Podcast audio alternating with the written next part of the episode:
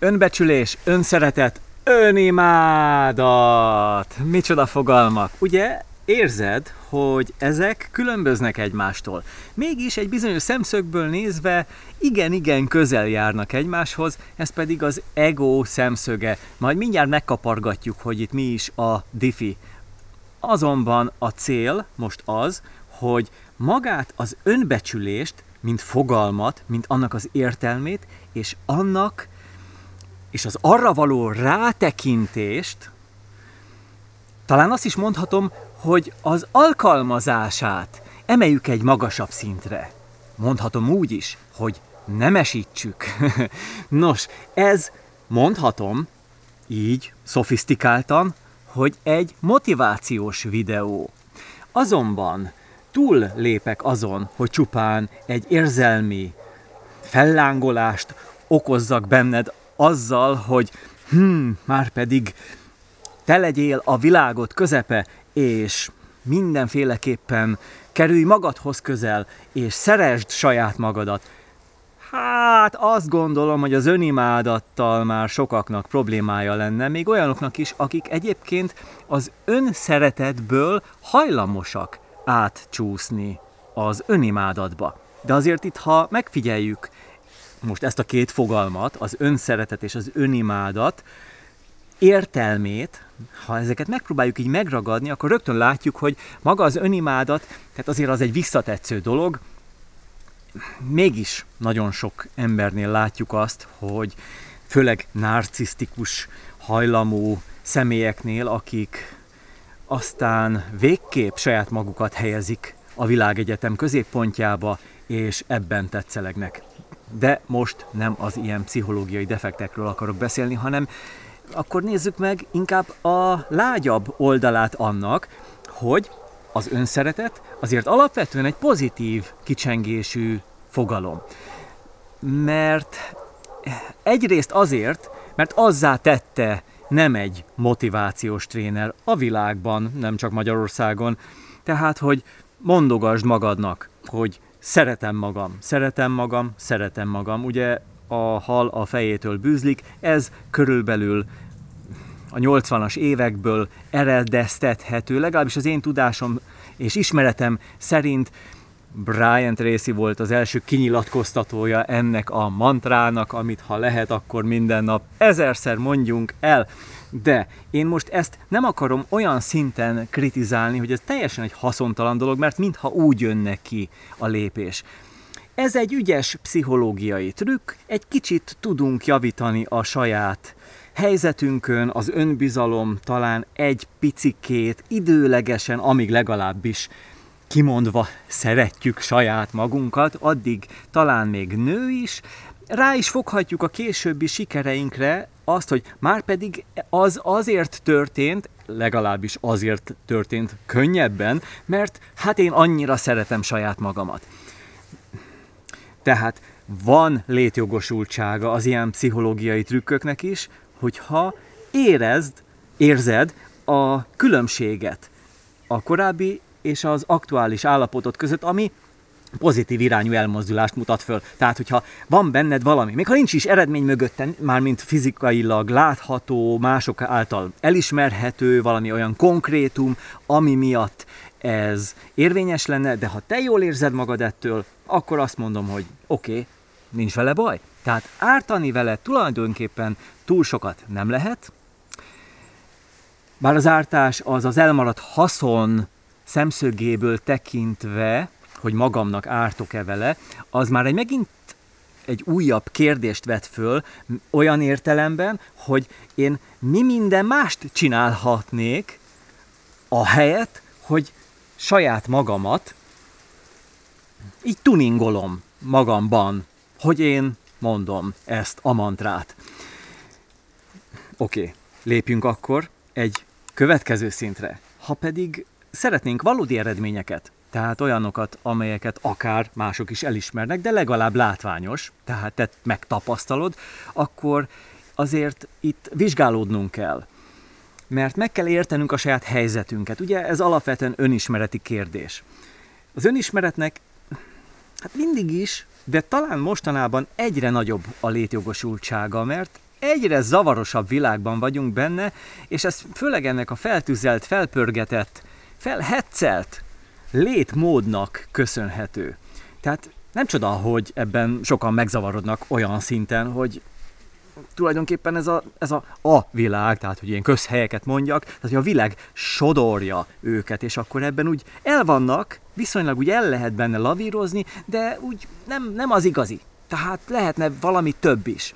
És akkor persze, hogyha valaki egy ilyen helyzetben, egy ilyen vágyós helyzetben, ahonnan szeretne kimozdulni, még ha nem is annyira rossz az a helyzet, de azért unalmas, lehetne jobb, pláne, hogy látja a lehetőséget, lát másokat, hogy az lehetne jobb, és ebben a helyzetében mondjuk bekap egy motivációs videót, vagy motivációs trénert, akkor, akkor ott föltüzeli benne ezt a vágyat, a videó, vagy az a tréner, vagy az a könyv, mindegy, vagy csak egy film.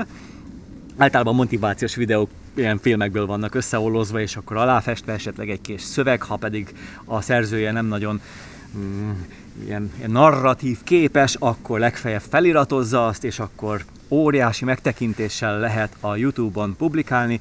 Ez nagyjából egy ilyen forgatókönyv, ezt látjuk. De hogy mi az eredmény, hát erről már beszéltem egy korábbi felvételen. A lényeg, hogy itt most az önismeret útján kell haladni egyrészt, másrészt pedig ott érvényes ismeretet kell szerezni, ez pedig a tapasztalatról szól. Tehát a tapasztalat, akár jó, akár rossz, az hát jó. Tehát mondjuk úgy, hogy érvényes, ami akkor lesz az, hogyha tudatos. Tehát a tapasztalat szerzés az mindenféleképpen engem épít. Tehát attól hogy én egyáltalán élek és létezek, és bármilyen mennyiségű, minőségű és intenzitású tapasztalatot halmozok fel, még itt az erdőben is, ahol olyan inger szegénynek tűnik a környezet, ahhoz képest, ami mondjuk egy városi csúcsforgalomban ott a tér közepén engem érhetne, ez olyan szegényes helyzetnek tűnik, de nem az. Min múlik ez? A tudatosságon múlik, mert ha ott ülök a város közepén, és minden zajt, minden zaj megérint engem, és emberek futkosnak, és a látvány, és lögdösődés, még az érzetek is benne vannak. Tehát az egyfajta helyzet, a másik helyzet meg az, hogy én most itt ülök az erdőben, mondhatod azt, hogy nem történik semmi, viszont e két helyzetben a tudatosság alapján, az én tudatosságomtól függ, hogy ez a helyzet, vagy az a helyzet, a városi, vagy az erdei, a városi látszólagos nyüzsgés és az erdei látszólagos nyugalom milyen mértékű intenzitást jelent számomra. Mert lehet, hogyha annyira el vagyok tompulva, hogy ott ülök a városban, és esetleg valamilyen sztoriban vagyok benne a fejemben, egy problémám megragadja a figyelmemet és nem enged, akkor észre sem veszem, hogy ott elment a villamos, hogy ott dudálnak az autók, hogy az emberek föllöktek, én csak ott vagyok, és a problémámba vagyok bele feledkezve. Ez csak egy példa. Másfajta tompultság, hogyha mit, valaki például részeg, és attól nem tud magától, az, az, meg, az meg másik, másik tudatvesztés, vagy tudat, tudatosság, figyelem, tompultság, átcsoportosulás. Viszont ha itt vagyok az erdőben, amire azt mondtam, hogy ez egy látszólagosan, felületesen tekintve egy inger szegény körülmény, de nekem akkora a tudatosságom, annyira egyhegyű vagyok, hogy odafigyelek, amikor itt az éppen a szajkó elszállt felettem, és hát nem egy énekes madár ő, ezt az előbb hallhattuk, hallottam őt, és tudom, hogy ő az, mert nagyon sokat láttam már Szajkót, vagy Mátyás madár más néven, ismerem őt, és tudom, ott van a tudatosságom. Most kis szellőt is érzek, és ez úgy kifejezetten még jól is esik, annak ellenére, hogy október végén ilyenkor már hideg szokott lenni, és ma is viszonylag hűvösebb van, talán az előző napokhoz képest, de mégis olyan, olyan jó érzés, és érzem a bőrömön, az arcomon, a kezemen. Aztán itt vannak a fák, itt vannak ezek a gyönyörű, színesedő levelek. Süt a nap. Tehát, hogyha megnézem ezt a inger szegénynek tartott körülményt, akkor ez rendkívül dús ám, csak azon múlik, hogy mire teszem rá a tudatomat. Tehát itt olyan erőteljesen vibrál mindenféle megtapasztalható jelenség, hallható, látható, érezhető. Hát, hogyha a reggelimre gondolok, amit nemrég fogyasztottam el, akkor még meg is ízlelhető, akkor ezeket a tapasztalatokat én magamévá teszem. És ezt most tulajdonképpen így ezt a tapasztalat szerzési és a tapasztalat fontosságáról eső részt, amit ebben a videóban és hangfelvételen most bekerült ebbe a csomagba, ami szükségszerűen be kellett, hogy kerüljön, ez önállóan is megállja a helyét. Azért, mert ez átvihető minden egyes más témára. Gondold végig. Bármi, amivel foglalkozunk, ott a tudatosságnak óriási jelentősége van, tehát ugye a tapasztalat, amit meg tudunk szerezni, és erről szólt akkor ez a gondolatmenet, ahonnan ide átjöttem, de akkor lépek vissza, tehát hogy a tapasztalat által leszek én több. És a tapasztalat az lehet jó, lehet rossz, ez csak megítélés kérdése. Egy biztos, hogy tapasztalat, tehát ha arról tudok, tudatosan megtapasztalom, akkor az az én részemmé válik, és attól én több leszek, tehát az egy érvényes ismeretet ad számomra onnantól kezdve, mert én azt már használhatom. Az alapján döntéseket hozhatok a jövőben. Na de, mondtam, meg kell kapargatnunk az egónkat. Az ego az nem más, mint egy olyan kép, egy olyan kép, amit én saját magam alkottam, és amit látok, ahogyan látom saját magamat, tehát tulajdonképpen az én képem, vagy önképem, ki hogyan ejti, vagyis nevezi. Ez hát, sokkal gyorsan ráfoghatnák azt, hogy az ego az szükségszerűen rossz. Én ezzel egyetértek. Ugyanakkor, ugyanakkor ezzel nem feltétlenül értek egyet. Tehát igenis, meg nem is. Egy időben. Igenis, meg nem is. Világos lesz mindjárt, elmondom. Tehát az ego önmagában egy problémás eset, már csak azért is, mert démonizálja az életünket. Tehát azért, mert minden egyes negatív érzelemnek a forrása, minden, ami számomra problémaként ebben a látszatvilágban felmerül, így az életem során, az biztosan visszavezethető a gyökérokhoz, ez pedig az én önazonosságom, az egom. Tehát ez a bemerevedett önazonosság, amely mint most úgy beszélek majd róla, mintha ez egy külön önálló entitás lenne, tehát szeretné saját magát megszilárdítani, tehát tulajdonképpen én ragaszkodom a saját én képemhez, hogy az legyen mindig ilyen, és hogy ez miből áll?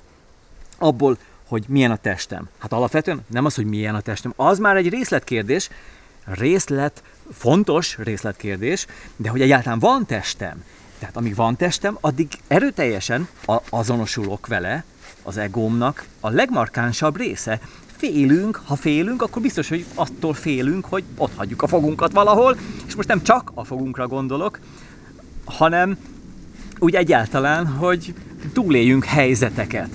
Tehát ha ér minket egy baleset, vagy ilyesmi, akkor lehet, hogy még utólag is egy ilyen posztraumás stresszt élünk meg, hogy jaj, mi történhetett volna ott, hogyha nem vagyok olyan ügyes, hogy egy kicsit félre lépek, akkor elcsap a busz, vagy ilyesmi és akkor ez benne már rögtön egy, egy ragaszkodást kelt, minden visszavezethető a ragaszkodáshoz, hogy ragaszkodom a testemhez, és minden áron meg akarom tartani, ami egyébként jogos, hát ha nincs testem, akkor nem fogok tudni élni már. Tehát ez egy jogos álláspont, de ugyanakkor ez okoz problémákat is, mert ennek különböző elfajult fokozatai azért már megakadályozhat engem abban, hogy jó döntéseket hozzak, és úgy egyáltalán jó dolgokat csináljak. Mi az, hogy jó dolog? Tehát azért ezt is meg kell nézni, mindent meg kell nézni, hogy miről beszélünk itt. Szóval, a dolog, tehát a dolog alatt most a cselekvéseket gondoltam, tehát, hogy megteszünk dolgokat, három szinten tudunk cselekedni, arról majd mindjárt visszatérek. A jó alatt pedig azt értem, hát, hogy jó nekem, oké, okay, ez a minimum. Tehát a legönzőbb, a legönimádóbb személyiség is arra törekszik, hogy ő neki saját magának jó legyen. Sőt, őt, ő aztán kifejezetten. De azért ezen egy kicsit túl kell lépni. Meg kell nézni, hogy még ez a jó, kinek jó. És akkor ezzel elárultam a lényeget. A világ többi játékosának, hogy ő nekik jó-e. Aki narcisztikus, ezzel nem nagyon foglalkozik, imádja saját magát, ő az Isten, ő az alatvaló is, egy szemében, és éli az életét, és boldog. Hát utána jönnek majd a pofonok, de az majd az ő reszortja, azt most ne firtassuk és ne bántsuk, igazából az együttérzés tárgyai, akik ilyenek, mert, mert ezzel az állapottal kötelezően vele jár később a szenvedés. De addig is, mert egy bizonyos státuszkot fönt kell tartani, amilyen én vagyok. De akkor itt vannak az átfedések, ha megnézzük, mert tulajdonképpen az egóról beszélek, az önazonosságról, amely egy összerakott kép, amit én az életem során fáradtságos munkával összetákoltam, és ezt próbálom megtartani. Ugye beszélek a testről például. Tehát a test az egy ideig az élet ciklusát, ha nézzük, egy ideig épül, meg javítható, utána fenntartható, utána egyre nagyobb munkával fenntartható, aztán meg már akármit is csinálunk, az hanyatlik. És a végén kampec. Ez van. Tehát ezt kikövetkeztethetjük a világból, nagyjából akármilyen gazdag, akármilyen híres valaki előbb-utóbb bevégzi. Tehát akkor most mi miért lennénk különbek? Nem. Pedig meg szeretnénk magunkat különböztetni, hiszen ennek az univerzumnak mi vagyunk, úgy értem én, hát tudom, hogy te is, de, de alapvetően én vagyok a középpontja. Na jó, az összes többi is. Mindenki így gondolja. Tehát akkor felül kéne vizsgálni ezt a nézőpontot. Tehát lehet, hogy nem én vagyok a világ középpontja. Egyrészt abból a szempontból is érdemes vizsgálódni, hogy azért a világon nagy zsenik születtek. Most csak úgy gondold végig, ez egy demotiváló rész lesz, figyelj óriási nagy elmék születtek. Einstein, nagy popstárok, ott volt Michael Jackson, akkor feltalálók, írók, sorolhatnám, tehát óriási nagy nevek, akik ma már nem élnek. És mi történt? A világ megy tovább, sőt, a világ fejlődik bizony-bizony látszat szinten fejlődik, mert itt elsősorban a technikára kell gondolni, a technológiára, hogy az milyen mértékben és ütemben fejlődik, azon belül is ugye a számítástechnika ki, ki, kiemelkedő. Ez csak egy látszat dolog. Kérdés az, hogy én fejlődöm-e, tehát a tudatom fejlődik-e? Ha megnézzük a, a, a társadalmat, akkor azért itt látunk ám nagy problémákat, amelyek visszavezethetők a tudat fejlődésére, ami nem feltétlenül pozitív irányú. Tehát a fejlődés az inkább alakulás, tehát gondoljunk akkor erre a szóra sokkal inkább helyén való, ha azt mondom, hogy alakul, tehát ahogyan alakul.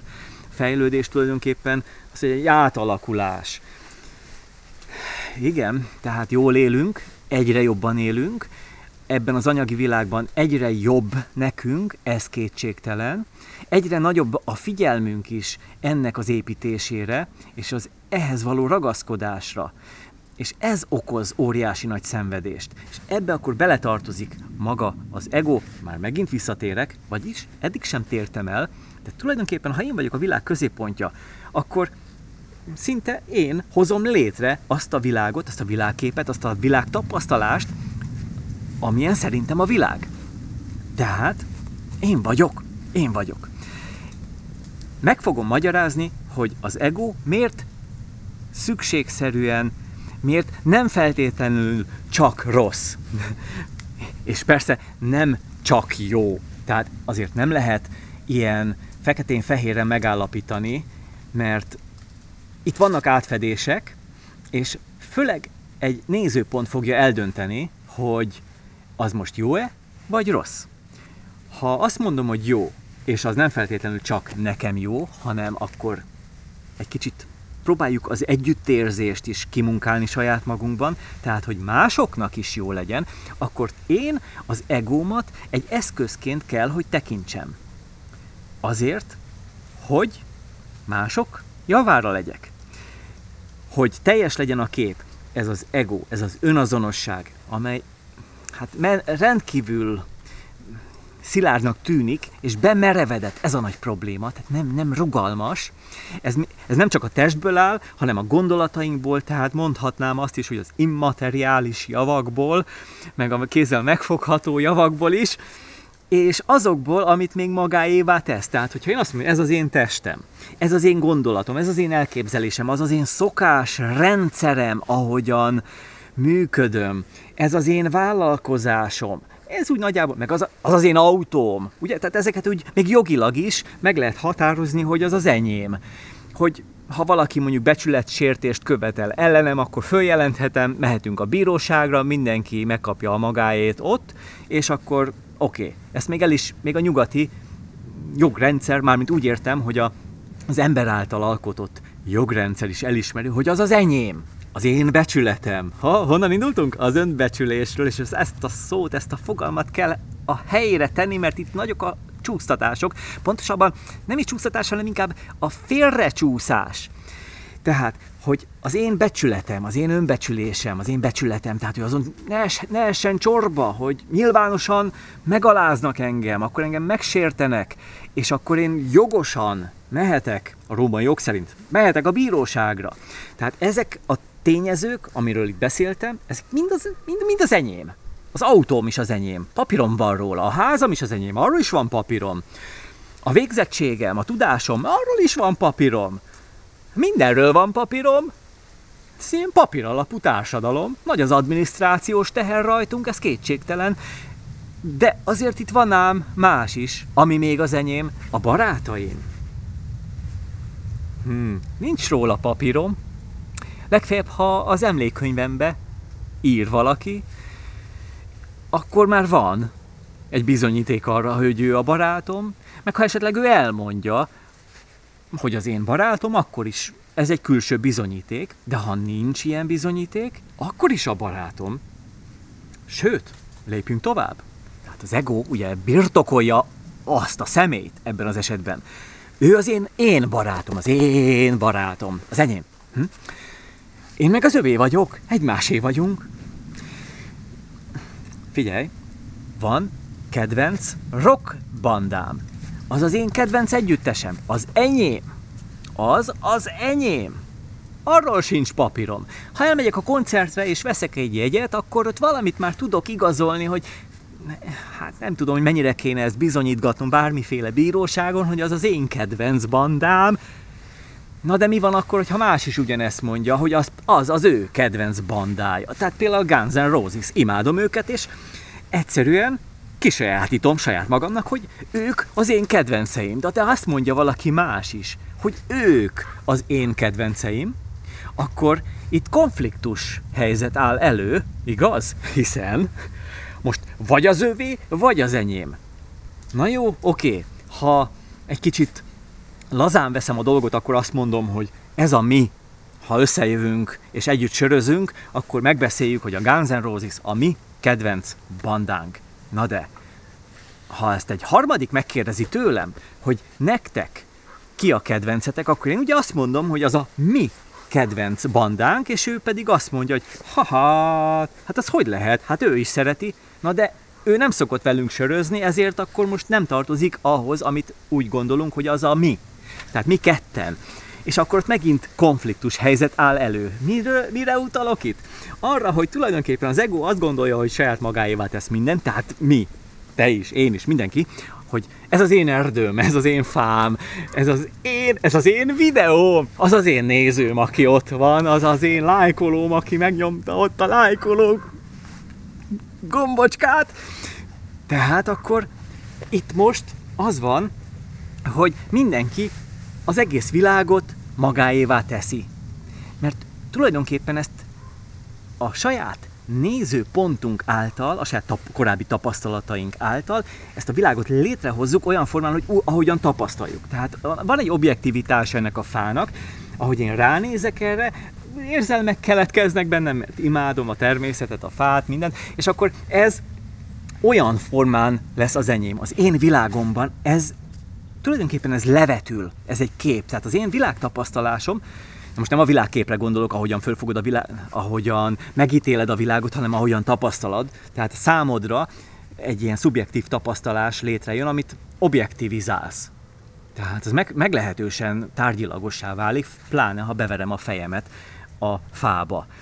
Akkor az elég kemény, a, a fejemnek, és akkor fájni fog, tehát érzem ennek a valóságnak a jelenlétét, tehát annak ellenére, hogy hogyan fogom föl, azért van itt, a, és a szubjektív, amit én meg is tudok ítélni és minősíteni, ahhoz képest azért van itt egy valóság is, ami valahogy megint csak lecsapódik bennem.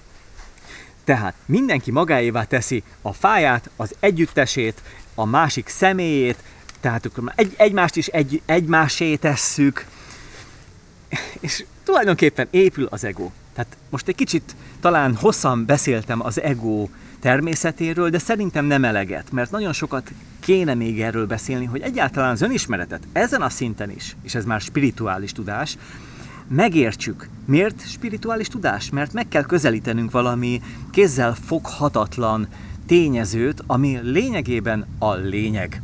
És ez, amit sok több különböző hagyomány, különböző módon a maga rendszerében magyaráz, és mindegyik abban a rendszerben egy érvényes ismeretet is ad, ami használható, ami előre visz, fejlődést hoz, tehát tényleg egy valódi épülést.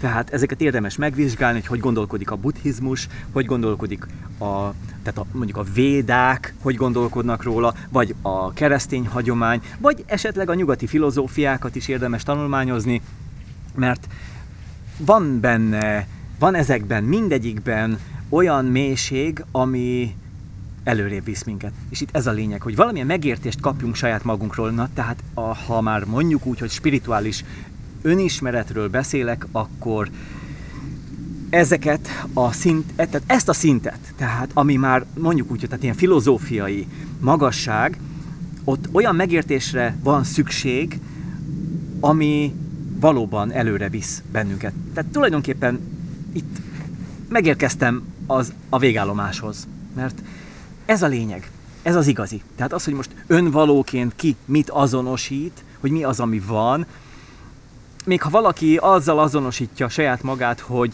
itt nincs semmi azon túl, amit itt meg tudok fogni. Oké, okay, elfogadom, most mondhatná nekem azt, hogy elfogadom, amiket mondasz, mert az elme működése, és az intelligencia, és a, ez az egész szellemiség, ez így igen betudható annak, amit elmondtál, ez létezik, szokások, gondolatok, stb. stb. Meg az, hogy változik, ami egyébként a legsúlyosabb probléma az egónak tehát ezt el lehet fogadni, de utána, ha ez, ez vége, biológiailag le, lejár az óra, akkor kampec, és akkor hát, még senki nem jött vissza a halálból, mondja ő, és akkor nincs semmi, mi van akkor, elmúlik kampec.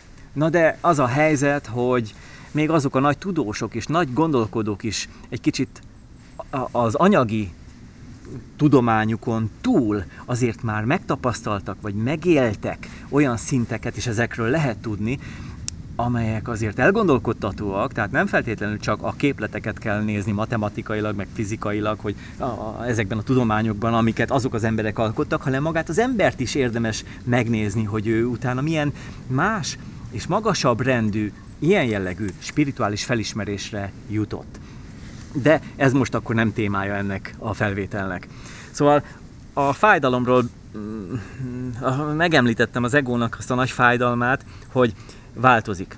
Hogy minden változik, tehát ez, az, ez a múlandóság, ez benne van az életünkben, és ez okoz nagy szenvedést. Tehát, hogy elmúlik a test, az elején tök könnyű föntartani, fölépíteni, ugye akár a fitnessklubban, súlyzókkal, a, a, kint a természetet járva, mindegy, hogy hol, épülni lehet, erősödni lehet, aztán lehet épülni szellemileg, mindenféle tudományban elmélyülni, egyre nagyobb mennyiségű ismeretet fölhalmozni, akár csak lexikális tudást, már arra is büszkék lehetünk, hogy, hogy mennyi mindent tudunk, hogy mit kezdünk vele, az már más kérdés, de képességeket tudunk kifejleszteni. Tehát ezek egy idő után hanyatlásnak indulnak már nem tudjuk olyan gyorsan lefutni azt a kilométert, már nem olyan könnyű fölemelni azt a súlyt, már a hegyet sem tudom annyira gyorsan és könnyen fölmászni, sőt arra a másikra már föl sem megyek, ó, elengedem.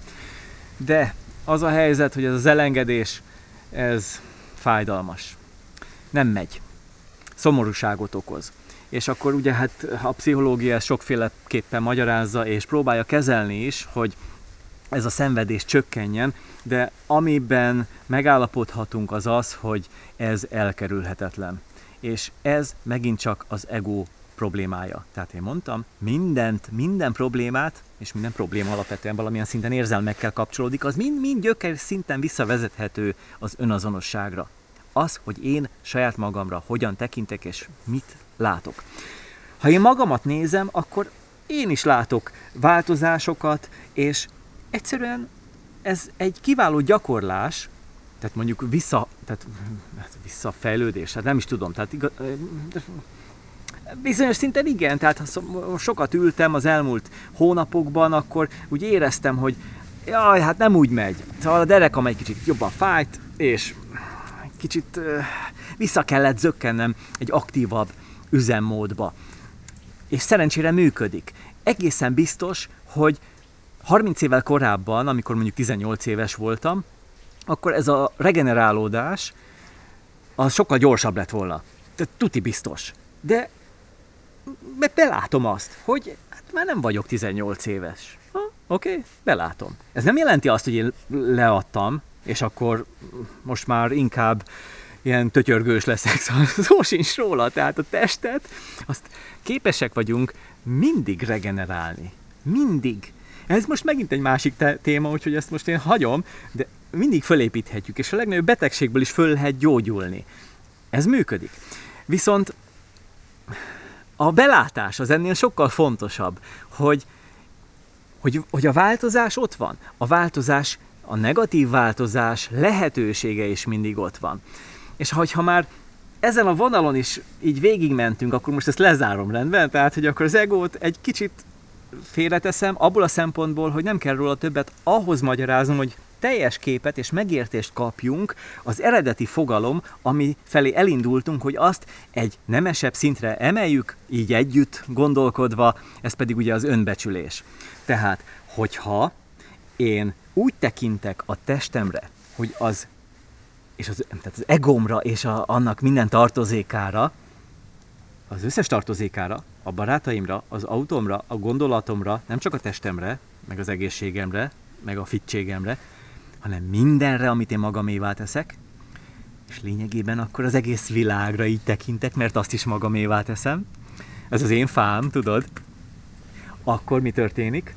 Akkor az önbecsülésem az nem tehát, hogy tehát ezek, ha ezekre így rátekintek, akkor, a, akkor hát tulajdonképpen választhatok, hogy ez az, amit én magaménak tudok, ez a cél, vagy ez az eszköz.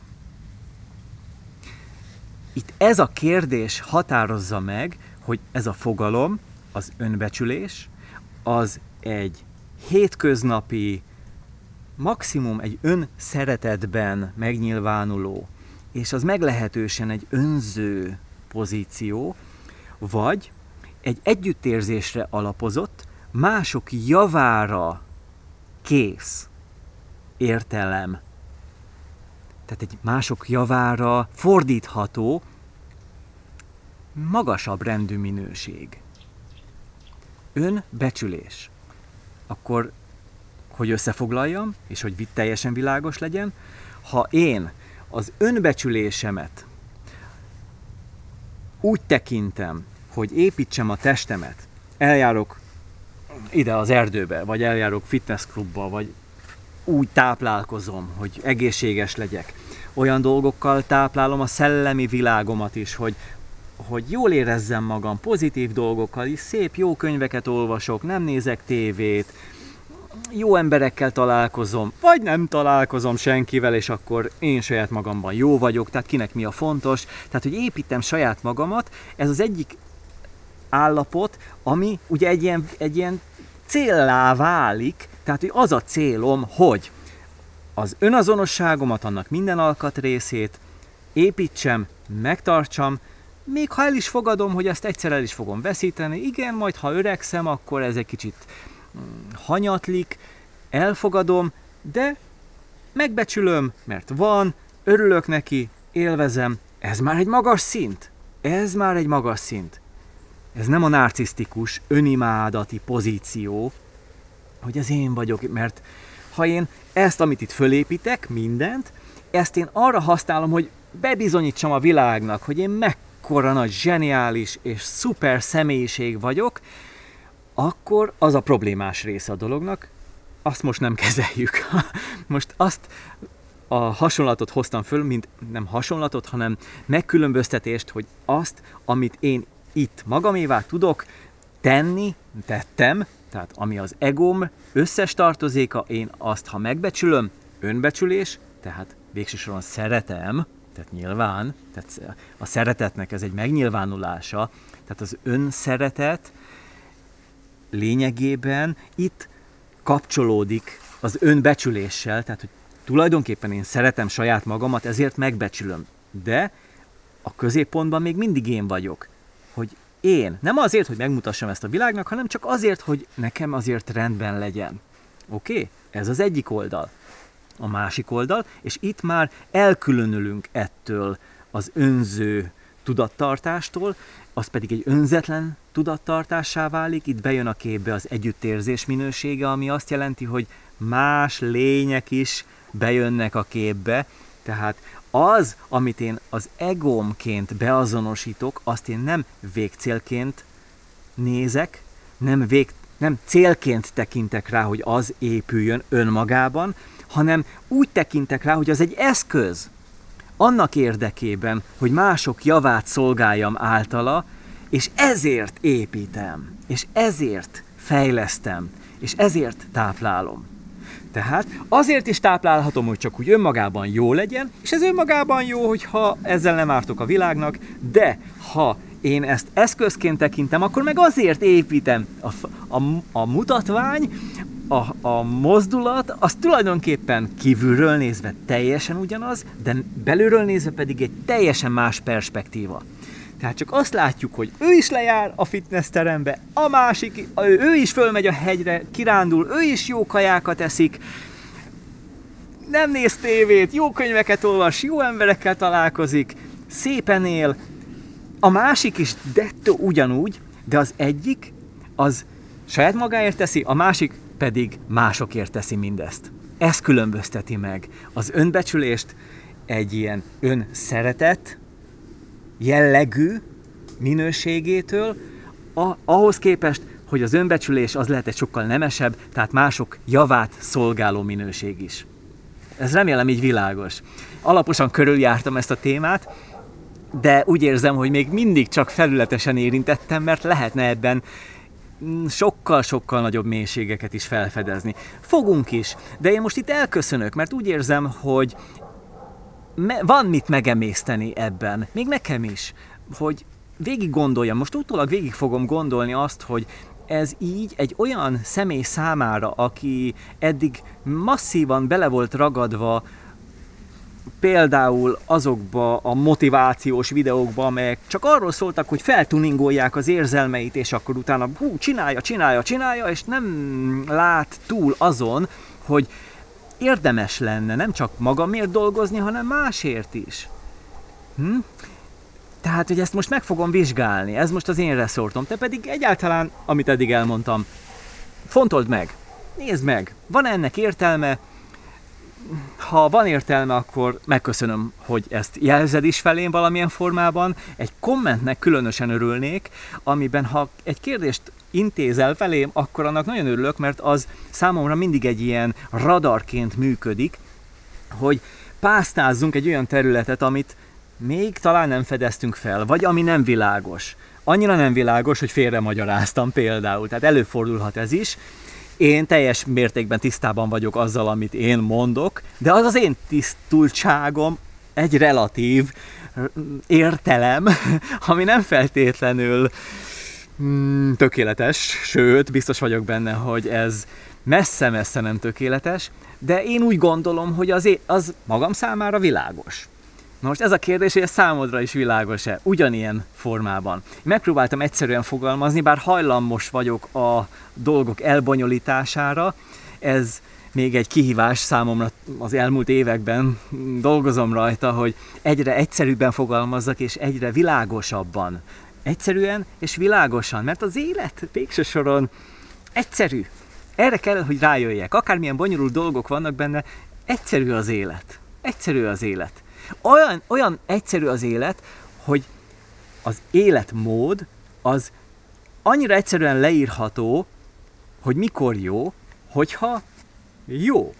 Hogyha jók vagyunk benne. Ha én jó vagyok. Úgyhogy legyél te is jó. Magaddal és másokkal. Erről szól az élet. Ha ezt, ezt az egyszerű utasítást követjük, akkor az életünk egyre jobb lesz. Miért?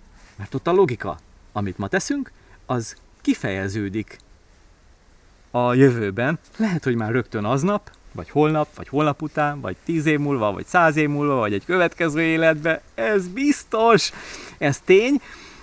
Egy biztos, hogy ha ezt belátjuk, akkor nem kell átlátni ezt az egész folyamatot, mert az már bonyolult lehet, de maga ennek a pillanatnyi megvalósítás az végtelenül egyszerű, ez nem kell tudományos végzettség. Szóval legyünk jók.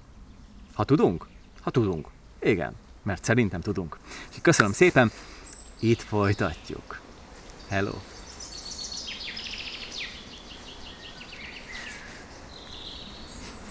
Itt folytatjuk.